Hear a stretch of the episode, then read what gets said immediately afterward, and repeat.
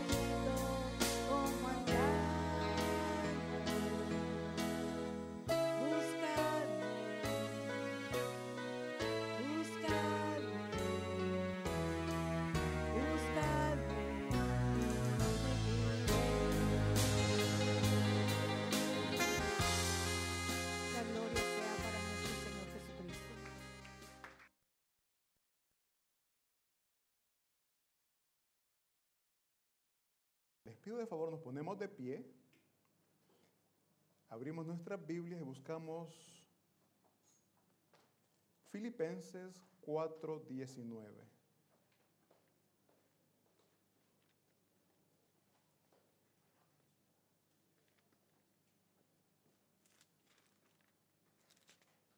Filipenses 4:19.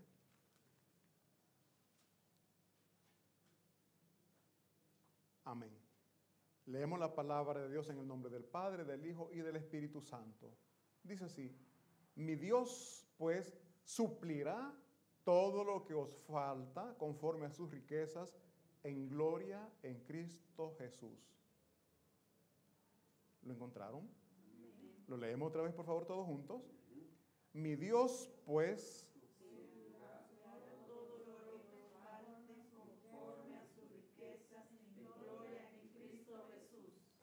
Leemos todos juntos. Tratemos de llevar un mismo... Así dice la palabra. Mi Dios pues suplirá todo lo que os falta conforme a sus riquezas en gloria en Cristo Jesús. Amén. Oremos. Padre bendito, Señor y Dios Todopoderoso, venimos esta tarde, bendito Padre Celestial, con un corazón hambriento y sediento de su palabra. Reconocemos, Señor, que su palabra es el alimento para nuestro espíritu. Reconocemos, Señor, que solamente en su presencia podemos ser fortalecidos y es por eso que suplicamos, bendito Espíritu Santo, nos ayude a que esta palabra nos pueda fortalecer y que así, Señor, podamos salir de este lugar llenos de su poder, llenos de su gracia, sabiendo y confiando, Padre, que usted es todo para nosotros. Le damos gracias, bendito Dios, en el nombre de Cristo Jesús. Amén. Mis hermanos, pueden tomar asiento. Mi Dios proveerá. De eso vamos a hablar esta tarde. Mi Dios proveerá. Cuando nosotros tenemos, estamos pequeños, cuando somos dependientes de papá y mamá, y tenemos alguna necesidad, ¿a quién corremos a pedirle?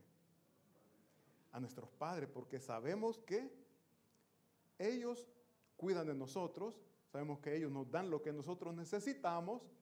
Ahora en la edad adulta, nosotros hemos aprendido a depender de Dios. Cuando tenemos dificultades, cuando tenemos necesidades, ¿a quién corremos, mi hermano? ¿Están seguros? Corremos al amigo, ¿verdad? Fíjate que tengo este problema, ayúdame. Fíjate que me hace falta tanto, quiero comprar y no tengo, ayúdame. Después te lo doy. Siempre o casi siempre corremos a la persona con la cual nosotros sentimos confianza y creemos que no nos va a defraudar. Mis hermanos, quien no nos va a dejar nunca, quien nunca nos va a defraudar, es Dios, nuestro Señor, nuestro Padre. Y estar cerca de Dios, mi hermano, nos lleva a tener una vida segura, una vida protegida. Saber que Él es nuestro Padre nos da la confianza para esperar a que Él intervendrá, a que Él nos proveerá lo que nosotros, nosotros estamos necesitando. Oigan bien, lo que necesitamos, no lo que queremos, que son cosas bien diferentes. Hay cosas que sí verdaderamente son necesarias y otras cosas que simplemente las queremos, aunque sí no son necesarias. ¿Qué es necesario, mis hermanos, para nuestra vida? La alimentación. Dios la provee o no la provee. Y eh, puedo tocar muchos temas eh, y podemos ver, mis hermanos, que Dios es fiel, que Dios cumple su palabra. Pero si Él cumple su palabra, ¿por qué dudamos? Si hasta este día hemos visto esa ayuda milagrosa, si podemos decir de esta manera, ¿por qué en los problemas presentes y quizá en el futuro siempre dudamos de la ayuda que Dios nos da? Ahora precisamente, mis hermanos, vamos a hablar de un pueblo que vio extremadamente el poder de Dios, vio cómo Dios hizo maravillas y en los problemas dudaba de la presencia de Dios, dudaban de la ayuda que Dios les podía dar. Y para esto les pido de favor que busquemos Éxodos. Busquemos Éxodo, por favor. Éxodo 17. Vamos a leer siete versículos, del 1 al 7. Éxodo 17, del 1 al 7. Amén. Dice así la palabra de Dios. Oigan bien, dice, toda la congregación de los hijos de Israel partió del desierto de Sin por sus jornadas, conforme el mandamiento de Jehová, y acamparon en Refidim. Y no había agua para que el pueblo bebiese, y altercó el pueblo con Moisés. Y dijeron, danos agua para que bebamos. Y Moisés les dijo, ¿por qué altercáis conmigo? ¿Por qué tentáis a Jehová? Así que el pueblo tuvo allí sed y murmuró contra Moisés y dijo, ¿por qué nos hiciste subir de Egipto para matarnos de sed a nosotros, a nuestros hijos y a nuestros ganados? Entonces clamó Moisés a Jehová diciendo, ¿qué haré con este pueblo? De aquí a un poco me apedrearán. Y Jehová dijo a Moisés, pasa delante del pueblo y toma contigo de los ancianos de Israel, y toma también en tu mano tu vara con que golpeaste el río, y ve. He aquí que yo estaré delante de ti, allí sobre la peña en Horeb, y golpearás la peña, y saldrán de ella aguas, y beberá el pueblo. Y Moisés lo hizo así en presencia de los ancianos de Israel. Mis hermanos, en estos siete versículos que hemos visto, que hemos leído, podemos darnos cuenta que el pueblo de Israel estaba pasando por una situación bien difícil. ¿Cuántos de ustedes, por cuestión de trabajo o por lo que usted sea, muchas veces no toma agua? Y cuando llega a casa usted lo que desea es encontrar el agua servida en la mesa, ya con vasito y todo. Llega y por mala suerte se terminó el agua. ¿Cómo se pone usted en ese momento? Me dijeron una ocasión, ¿por qué no pasaste comprando? Pero uno quisiera, mi hermano, encontrar está bien sudadita esa agua, bien heladita. Con un día que no encontramos agua o no tomamos agua como el cuerpo lo pide. Mis hermanos, aquí el pueblo no sabemos desde cuántos días estaba pasando ya o estaba viviendo esa, esa escasez de agua. Había escasez. Pero el problema en este caso, ya vamos a ver más adelante, no fue la escasez de agua, sino la actitud con que ellos tomaron este problema, esta situación. Dice el versículo 1, por favor, del 17. Dice que toda la congregación de los hijos de Israel partió del, desierto de Sim por su jornada, conforme al mandamiento de Jehová, y acamparon en Refidim. Y no había agua para que el pueblo bebiese. Mi hermano, aquí está hablando todo eso de Sim, Refidim, es parte del desierto, en donde ellos, después de que salieron de Egipto, obviamente ellos salieron con provisiones, salieron con comida, salieron con agua, pero en el transcurso del recorrido que ellos hicieron, todo eso se les terminó. Y comenzaron ellos a pelear contra el líder que Dios les había dado. Mis hermanos, Moisés no pidió ser el líder. Moisés no dijo, Señor, yo quiero ir a sacar tu... No, fue Dios que lo eligió, fue Dios quien lo buscó. Y Moisés simplemente dijo, vaya, ni quería. Al principio él no quería. Comenzó a poner pretexto. Eh, soy tardo para hablar, eh, yo quién soy para ir a hablar contra el faraón, eh, tantas cosas que dijo. Y no quería, hasta que Jehová le dijo, está bueno, pues llévate a tu hermano. Él va a hablar. Tú le dirás lo que él tiene que decir y él va a hablar. Entonces él dijo que sí. Yo creo que la mayoría conocemos del poder que Dios manifestó en Egipto para darles libertad. El faraón no quería dejar ir a su pueblo, a Israel. Él quería que continuaran ellos, eran siervos, eran esclavos. Todos los trabajos pesados ellos los hacían. Y si ellos se iban, ¿quién iba a continuar las construcciones que, estaban haciendo? Entonces, decía así, llegaban, comenzamos a hablar de las plagas, se dio la primera plaga. El faraón cuando se vio acorralado dijo, sí, está bien, voy a dejar que se vayan.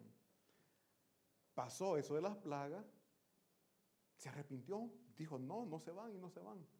Tuvo Dios que mandar otra plaga y así hasta que se llegaron las diez plagas. Algo maravilloso, mis hermanos, es que el pueblo de Israel vivía en Egipto, pero esas plagas no tocaban al pueblo de Israel. Esas plagas no tocaban más que a los egipcios. ¿Por qué? Porque Dios lo que quería es castigar al pueblo de, de Egipto.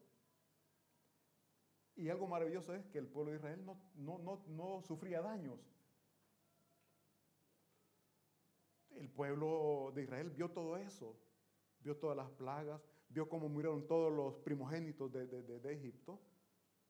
Vieron cuando se abrió el mar para que ellos pasaran, cuando el faraón iba, después que les dio libertad, se arrepintió e iba a traerlo, iba a recuperarlo, digamos así. Y estaba el pueblo de Israel frente al mar, a espalda estaba el faraón y su ejército. Viene, Dios le dijo a Moisés que levantara su bar y que el mar se iba a abrir y así fue. Mis hermanos, todo eso los de Israel lo vieron. Vieron el poder de Dios.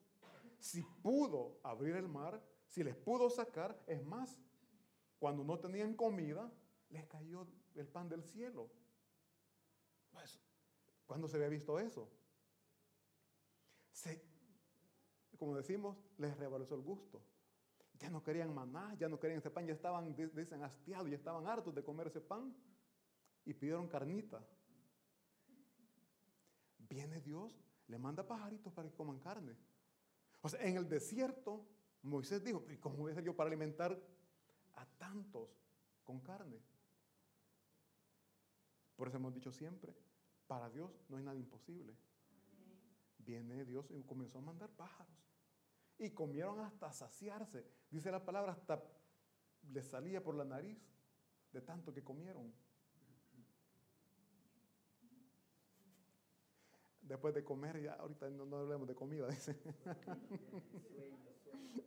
Mis hermanos, entonces,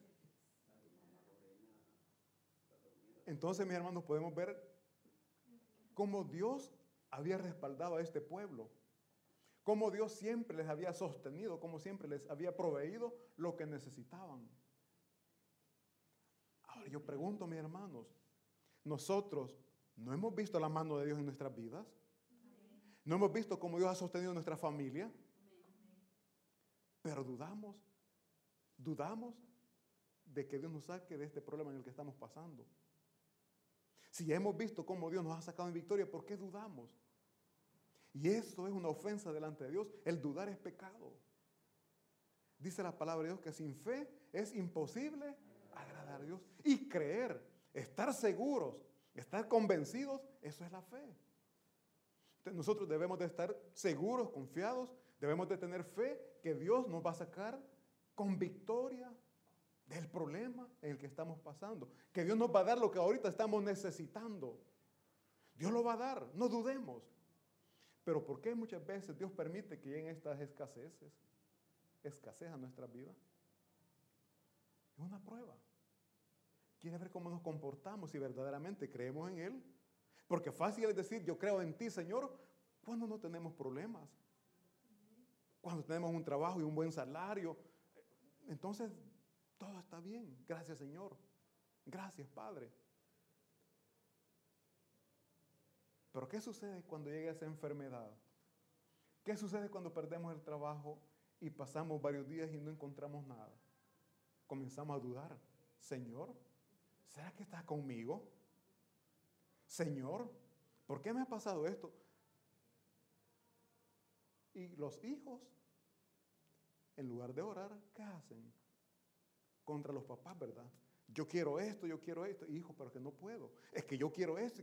¿Y quién nos saca de yo quiero esto? Pues. ¿Pero por qué? Porque no corremos a quien nos puede proveer lo que nosotros necesitamos, que es Dios. Buscamos ayuda humana, buscamos ayuda terrenal, cuando la verdadera, cuando la verdadera ayuda, mi hermano, viene solamente de Dios. Yo le garantizo que si usted primero se pone en oración delante de Dios y después que usted haya orado, va y busca ayuda con algún amigo, con algún conocido, es Dios mismo, es Dios mismo que va a poner en el corazón de esta persona el ayudarle. No es la persona, es Dios usando a esta persona para bendecirlo. Pero si nosotros a Dios lo dejamos segundo o tercer plano, lo, último hasta que vamos donde nuestra familia, vamos donde nuestros amigos, vamos donde nuestros conocidos, y todos nos dijeron no, entonces comenzamos a orar, ¿verdad? Cuando tendríamos que haber comenzado por ahí. Entonces, mi hermano, que dice la palabra de Dios en el versículo 1 que todos estaban pasando necesidades, todos estaban necesitando agua, y el versículo 2 dice, repito, en lugar de buscar la ayuda en Dios, comenzaron, y no buscar a Moisés para platicar, mira Moisés, ¿cómo podemos hacer? Sino que llegaron a pelear. Vos sos el responsable de que nosotros estemos aquí. Nos sacaste de Egipto para que muramos aquí, junto con nuestros hijos, con nuestros animales. Eh, versículo 3 Así que el pueblo dice, tuvo sed y murmuró contra Moisés y dijo, ¿por qué nos hiciste subir de Egipto? ¿Para matarnos de sed? Oigan bien, yo pregunto, ¿será que Moisés los obligó para que ellos salieran? Si no te vas conmigo, te voy a... No. Lo que pasa es que en Egipto todos estaban sufriendo porque eran esclavos. Estaban siendo maltratados. Es más, el faraón hasta dio la orden para que todos los hijos varones los mataran. O sea, ¿quién va a querer estar viviendo en un lugar donde a los hijos los, matan? Entonces ellos pues clamaron a Jehová, Jehová escuchó sus oraciones, manda a Moisés para que les dé libertad, pero ya en el problema, en lugar de decir Moisés, clamemos a Jehová, comienzan a pelear contra él. Comienzan a culparlo a él del problema que ahí se estaba dando. Repito, en la familia muchas veces los hijos quizás no valoran, no miden, quizás muchas veces los jóvenes no es que meditan, sino que solo dicen yo quiero y, aunque los padres no, fíjate que no puedo. ¿Y quién los saque de ahí? Yo pasé por esa situación en donde mis padres me decían, no, no puedo. Y yo me enojaba con ellos. Yo me enojaba porque yo quería. Me acuerdo que en una ocasión mi mamá, porque yo más que todo me, me dirigía a ella, me dijo, bueno, ¿sabes qué? Me dijo, ella me dijo, con tu tata estamos haciendo todo lo que se puede para que ustedes vayan adelante, para que ustedes estudien, para que ustedes no les falte nada. Pero esto que me estás pidiendo no te lo podemos dar. Y yo decía, es que sí se puede, lo que pasa es que ustedes no quieren. Mis hermanos, los hijos somos incomprensibles con los líderes porque nuestros padres son los líderes que Dios ha puesto o son las autoridades que Dios ha puesto en la familia, en nuestras casas. Pero nosotros actuamos como el pueblo de Israel. No somos comprensivos en lo que digamos y por la fuerza queremos que ellos hagan las cosas que humanamente no pueden. Moisés, ¿cómo le iba a dar agua ahí? Él no podía. Entonces Moisés, ¿qué fue lo que hizo? El versículo 4, por favor.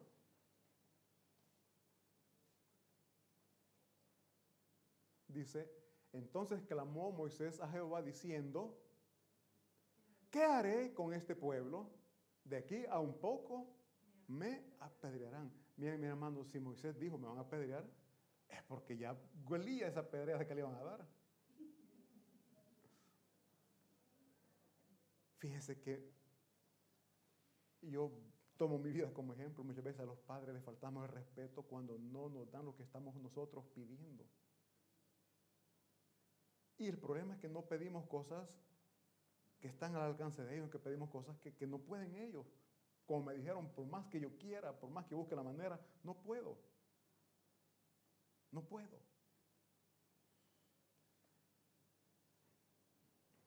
Ya vimos, mis hermanos, que los israelitas pues pelearon contra Moisés.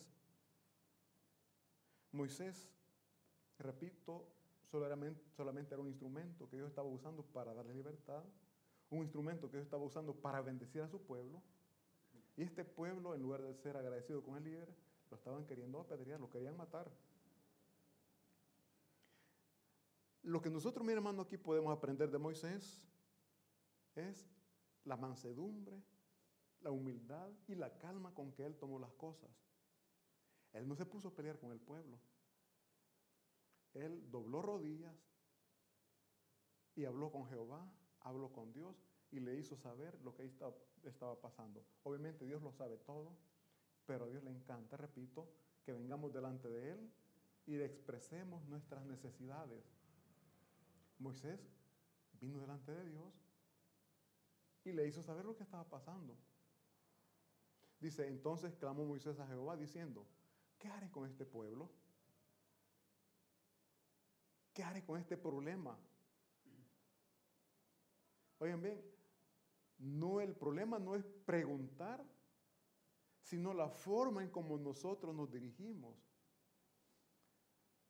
Aquí Moisés le hace una pregunta a Jehová, ¿qué haré con este pueblo? De aquí a un poco me van a matar. El versículo siguiente, por favor. Y Jehová dijo a Moisés, pasa delante del pueblo y toma contigo de los ancianos de Israel y toma también en tu mano tu vara con que golpeaste ese río y ve. Fíjese que Jehová hace ver al pueblo que Moisés era el líder. Pasa adelante. Toma el control. No tengas miedo. Mi respaldo está contigo. Esas son las palabras que Dios le dice a usted ahora. No tenga miedo. Pase adelante. No tenga miedo. El respaldo de Dios está con usted como líder de familia, como líder de iglesia, como líder de ministerio. O sea, Dios está con usted. No tenga miedo. Tome decisiones, pero antes de tomar decisión, hagamos lo que Moisés hizo, hablar con Dios. Y Dios nos va a dar la salida a ese problema que estamos pasando. Dice, pasa delante del pueblo y toma contigo de los ancianos de Israel. ¿Por qué los ancianos? En, en los ancianos hay madurez. Ya hay experiencia, ya vivieron ciertas cosas, hay madurez, hay experiencia, además de eso, hay respeto. Hay respeto. El pueblo, antes, hoy que ya poco, el pueblo respetaba a los ancianos, a los señores. Lo que un anciano, anciano decía tenía peso, tenía valor. Por eso Dios le dice, llévate a los ancianos como testigos de lo que vos vas a hacer, porque yo te estoy respaldando este momento.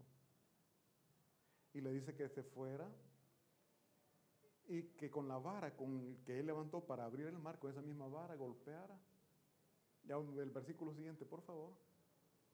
Dice, "He aquí yo estaré delante de ti, ahí sobre la peña en Horeb, y golpearás la peña, y saldrán de ella aguas, y beberá el pueblo. Y Moisés lo hizo así, en presencia de los ancianos de Israel. Mis hermanos, no es necesario entrar en contiendas, no es, no es necesario pelear. Lo que sí es necesario es doblar rodillas y hablar con Dios para que nos saque del problema. Entre parejas, en la familia muchas veces se dan problemas económicos y eso muchas veces ha llevado a las parejas a una separación que se pudo haber evitado si hubieran dependido completamente de Dios y no del trabajo, no de la pareja. Porque a veces se dan separaciones, es triste, es doloroso decirlo, pero se dan separaciones por problemas económicos. El hombre, porque él trabaja y provee, hace lo que él quiere, maltrata, humilla a la mujer, algo que no se tiene que dar. No se tiene que dar. La mujer muchas veces guarda silencio. Es humilde. O eran humildes. Pero ¿sabe qué sucede, mis hermanos y hermanas? Cuando hay humildad, Dios le respalda. Cuando hay humildad, lo que usted no puede hacer, Dios lo hace. Pero cuando usted saca el indio salvadoreño que anda dentro, mis hermanos, de verdad le digo, es cuando surgen los problemas, hay separación, hay división, y después de que ya están separados dicen, ¿por qué no me aguanté? Mejor hubiera soportado un poquito. ¿Por qué? Porque hay niños que están llorando, que quieren estar con el papá, o lo contrario, hay niños que están llorando, que quieren estar con la mamá, pero como están separados, están divorciados,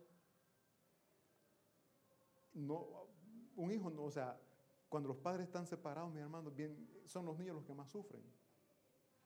Y esas lágrimas muchas veces a los padres nos duele, a las madres les duele. Y en ese momento dice, se piensa, se dice, se reflexiona. ¿Por qué tomé esta decisión? Porque a veces, mi hermano, no son problemas, cuando son problemas grandes está bien, pero esos son problemas pequeñitos que platicando se pueden solucionar. Pero por el orgullo, no sé, ninguno de los dos se quiere humillar, ya, digámoslo así, y surgen los problemas. Aquí, mis hermanos, dice la palabra de Dios que Jehová le dijo, aquí yo estaré delante de ti. Óigame, yo estaré delante de ti. Nosotros hagamos lo que tengamos que hacer, hagamos lo posible y Dios que está delante de nosotros, Él hará lo imposible. Humanamente era imposible que con un golpe la roca sacara agua, era imposible humanamente. Pero decimos, para Dios no es nada imposible y Él proveyó de la nada. No había, o sea, de una roca, mis hermanos, Dios sacó agua.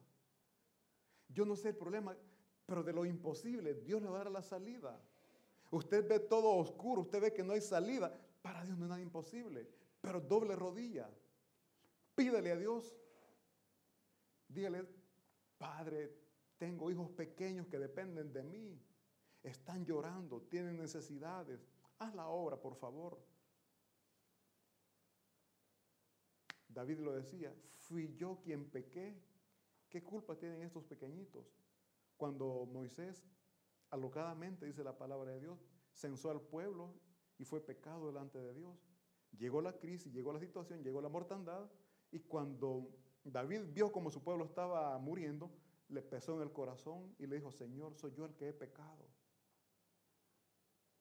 Mis hermanos, en las familias hay problemas muchas veces a causa de nuestros pecados. Y es en ese momento que tenemos que decir, Señor, ten misericordia, fui yo quien pequé. Pero muchas veces tenemos temor de decir, fui yo quien pequé, que el castigo caiga sobre mí. Hay temor. Pero si somos responsables y amamos a nuestros hijos, vamos a reconocer nuestros errores y le vamos a pedir que sea Él, pues dándonos la salida. ¿Por qué? Porque solamente Dios nos puede ayudar, mis hermanos. Solamente Dios nos puede ayudar. Eh, el versículo 7, por favor, dice, y llamó el nombre de aquel lugar Masá y Meriba, por la rencilla de los hijos de Israel y porque tentaron a Jehová, diciendo, ¿está pues Jehová entre nosotros o no? Esa pregunta muchas veces nosotros, bueno, ya muchas veces me la hice. Bueno, si Dios está conmigo, ¿por qué tengo este problema? Bueno, si Dios habita en mi corazón, porque yo, o sea, me enfocaba en lo material. Si Dios está conmigo, ¿por qué tengo este problema? Mis hermanos, simplemente porque estamos siendo formados por Dios. Dios nos está formando a su carácter, a su modo de ser. Tiene que botar de nosotros el orgullo, la altanería, la soberbia, la arrogancia. Y para darnos formas, mi hermano, nos tiene que quebrantar o nos tiene que quebrar si le queremos llamar así. Dice la palabra de Dios que somos como barro o como arcilla en manos del alfarero. El alfarero está trabajando y de repente se le deformó. Viene, lo, hace bolita otra vez, lo hace pelota y comienza a trabajar. Esa bolita de arcilla o de barro es usted en las manos de Dios. Dios le está formando. Dios, en, el barro, mi hermano, en la arcilla, si hay piedritas, ¿qué sucede? Esa piedrita no, no le deja al alfarero trabajar bien. Y él que tiene que hacer, tiene que sacar esa piedrita. Esa piedrita llama el orgullo. Dios tiene que sacar eso. ¿Qué es lo que en su corazón gobierna, mi hermano? El amor al prójimo. La humildad. Eso es lo que gobierna en nosotros, ¿verdad? Si así fuera, mis hermanos, en nuestros hogares todo fuera amor y paz. Pero como hay todavía un poquito de orgullo, es por eso que nos damos duro entre parejas. Es por eso que no soportamos, no aceptamos que nuestros hijos muchas veces nos digan la verdad. Yo soy tu papá y tienes que respetarme, no me digas eso. Pero ¿por qué me está doliendo? Porque es la verdad lo que me están diciendo. Y como papá que soy, respetame. Mis hermanos. No es correcto. Pero tienen libertad los hijos de decirnos qué estamos fallando o no. Dios mismo nos puede estar hablando a través de nuestros hijos. Pero la corrección a nadie le gusta, menos, menos, menos, menos que vengan de parte de los hijos. Pues. Así que, mis hermanos, nosotros tenemos que aprender a comportarnos como se comportó Moisés, a aprender de cómo Dios se comporta con nosotros. Miren, miren, el pueblo de Israel se merecía castigo por la forma en cómo estaba comportando. Mas, sin embargo, Dios, en lugar de castigarlo, les dio lo que ellos necesitaban. Les dio lo que ellos necesitaban. Si su hijo le está pidiendo algo, si mi hijo está pidiendo algo, mis hermanos, y me está diciendo las cosas que pueden ser verdades, pero a mí me están doliendo, me están incomodando, en lugar de darle lo que me está pidiendo, lo que hago es castigarlo, ¿verdad? Por malcriado. Dios nos enseña, mis hermanos, a ser amorosos, Aunque si merecen castigo, tenemos que darles amor, comprensión, tenemos que entenderles, porque también nosotros pasamos por esa edad, cometimos los mismos errores o quizás errores más grandes, pero nuestros padres con amor nos corrigieron. Con, con amor nos corrigieron. Pero gracias a esa corrección, somos lo que ahora somos y nos damos como quizás nuestros amigos o conocidos anda hoy en este tiempo. ¿Por qué? Porque no hubo corrección. No hubo corrección. Hoy muchos están muertos, otros en la cárcel. O si está con vida, está fuera de cárcel, es bien duro decirlo, pero hay personas jóvenes que están mal a causa de la desobediencia, a causa del pecado.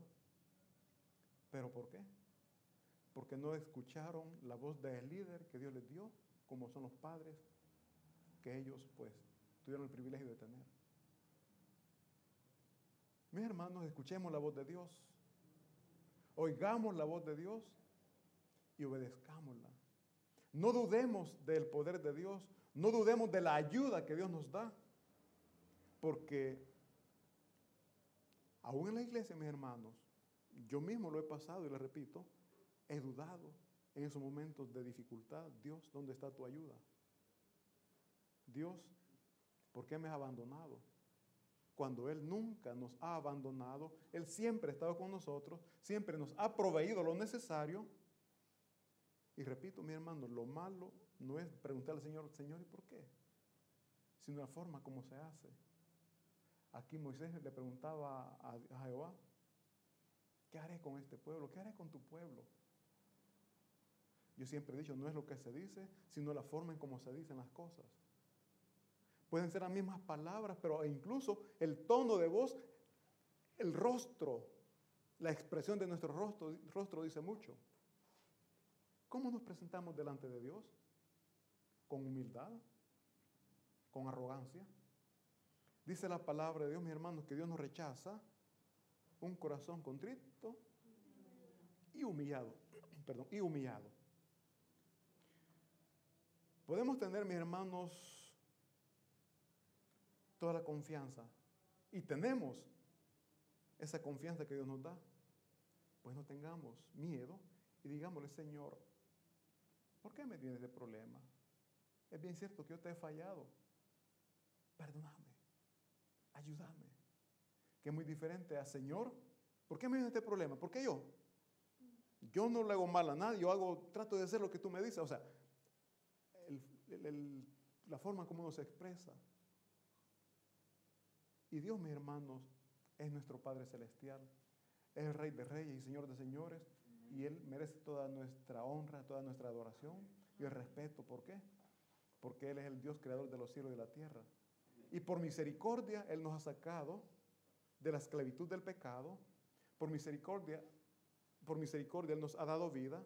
Y nosotros no tenemos más que decirle gracias Padre por tu misericordia, gracias por el perdón de pecados y gracias a ese perdón y a tu misericordia, hoy estoy aquí reunido, adorando y exaltando tu nombre santo. Amén.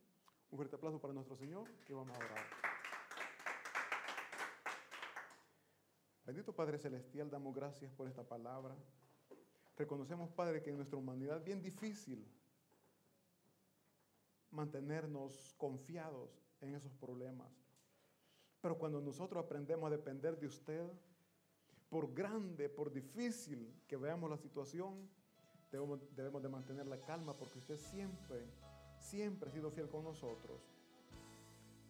Ayúdenos, Señor, a no ser como el pueblo de Israel, un pueblo rebelde, un pueblo que vio su mano poderosa y aún así tuvo dudas de lo que usted podía hacer en cada uno de ellos.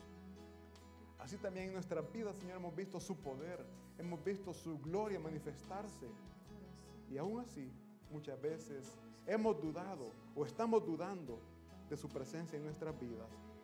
Damos gracias por la salvación, damos gracias por la vida eterna, porque es así, Señor, como nosotros podemos decir Gracias porque nos ha llamado a su presencia, a su casa, al lugar santísimo. Cantemos te alabanza, mi